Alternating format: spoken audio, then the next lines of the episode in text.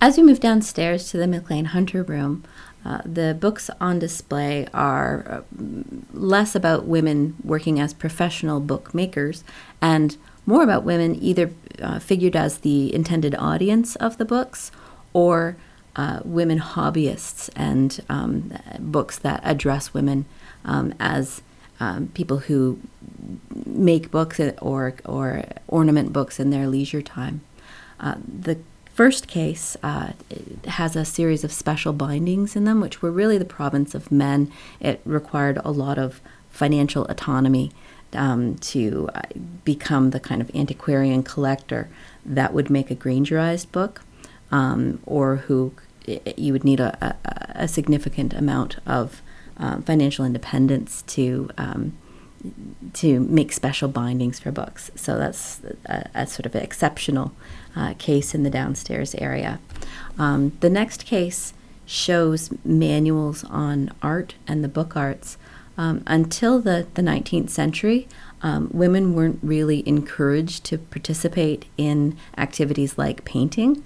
Um, but once uh, you get to the, the late 18th century, you start to get manuals that uh, explicitly address a female audience um, uh, with lessons on, on how to make uh, paintings or how to make lithographs, um, how to make all kinds of, of ornamental objects. Um, and so these manuals are really interesting, uh, both in the way that they handle gen- gender. Often they're very complimentary um, and inclusive in the way they address their the woman reader. Um, and they're also really interesting because they often uh, feature uh, innovations in uh, color printing um, to to supplement their directions on how to m- mix paints and and uh, balance different hues.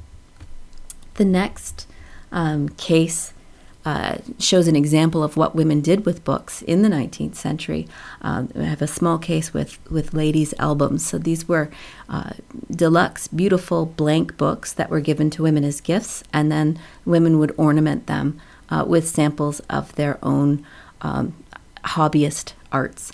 Uh, so the first one was, uh, is, is by Sarah Welch, and she's quite an accomplished artist. She has some beautiful uh, little sketches, some funny um, cartoons that she's drawn. She has uh, various souvenirs that she's included, um, and she, her uh, paper lace cutting is really highly accomplished. Um, early ladies' albums served as a, a, form of display to show the accomplishments of the, the lady of the house or of a young girl who was on the marriage market. Um, and as time progressed, these albums became more sociable in nature. So uh, Margaret Welch's album uh, displays different signatures of her friends who had come visiting and has a lot of, of different poems and, and jokes that were written in by friends. So they're much more like a autograph book. Um, and uh, there's also a, a, scrapbook by Grace Cripps, uh, who is actually a, a living in India. So there are some um, colonialist collecting practices. There are some pressed flowers. Um, so you, you do really get a sense of, of uh, the daily life of the people who uh, made these books. And it's a, a, highly feminized genre. So ladies' albums are very interesting. And they also, the combination of text and graphic element that they combine um, really informed the uh, uh, graphic layout of ladies' uh, annuals, which would come out shortly after ladies' albums had had their vogue. The next case, uh, corner case, has uh, books that involve the language of flowers. Um, women who uh, made art uh, were discouraged from uh, making figural drawings. They were excluded from classes that uh, would have human models in them. But one kind of art that women were encouraged to make and were often given classes in was painting flowers. Um, and part of the um, the Victorian tradition of depicting flowers involved a, an encoded uh, way of, of expressing ideas. Uh, different flowers were associated with different virtues or um, uh, emotional uh, taxonomies, and so um, the the language of flowers uh, books often were gifts, uh, um, and they were often quite decorative, but they were also used for practical reasons by women who were making art. Um, and many of the books in the upstairs cases exhibit uh, a really detailed knowledge of the language of flowers. Um, incidentally, um, this case starts with uh, um, some Owen Jones chromolithographs uh, in Flowers and Their Kindred Thoughts, and ends with uh, a book by Kate Greenaway, who is one of the um, real um, markers of the professionalization of women uh, with her enormous success um, and, and popularity at the end of the 19th century. Um, the next case uh, has uh, annuals, which were a um, called that because every year for the Christmas market, um, these would be released annually. They were a periodical designed uh, for the gift giving market. Um, they were designed for men to give to women. They were extremely elaborately ornamented.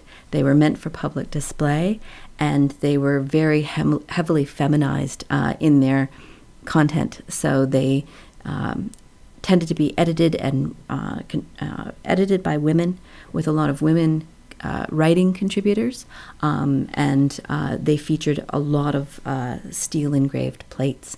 Um, so, a very decorative, sort of sociable book. This is when people had moved from um, public dance halls to the, the private drawing room. Um, as a way of socializing, and so this is one of the things that you would uh, share with your guests when they came to visit.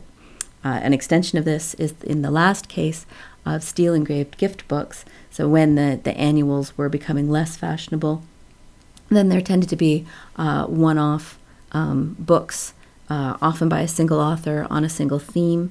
Um, and so I have three different uh, gift books by Letitia uh, Landon, who had been a uh, editor of um, annuals and had moved uh, into the the um, gift book market when when fashions changed. Um, and in that case, there's a, a religious book, um, an, an, Easter gift book, um, uh, a Christmas gift book called Flowers of Loveliness, which again engages with the, the language of flowers, and finally a, a really adorable um, and and uh, masterful uh, miniature book, which is absolutely tiny and and has its own magnifying glass. Um, so it really epitomizes the idea of the, the book as object, um, which in many ways is what um, characterizes all of the books in this exhibition. Um, they can be read, but they're not really about reading the content. They're much more about being an object to be seen um, and shared uh, with your guests when they visit.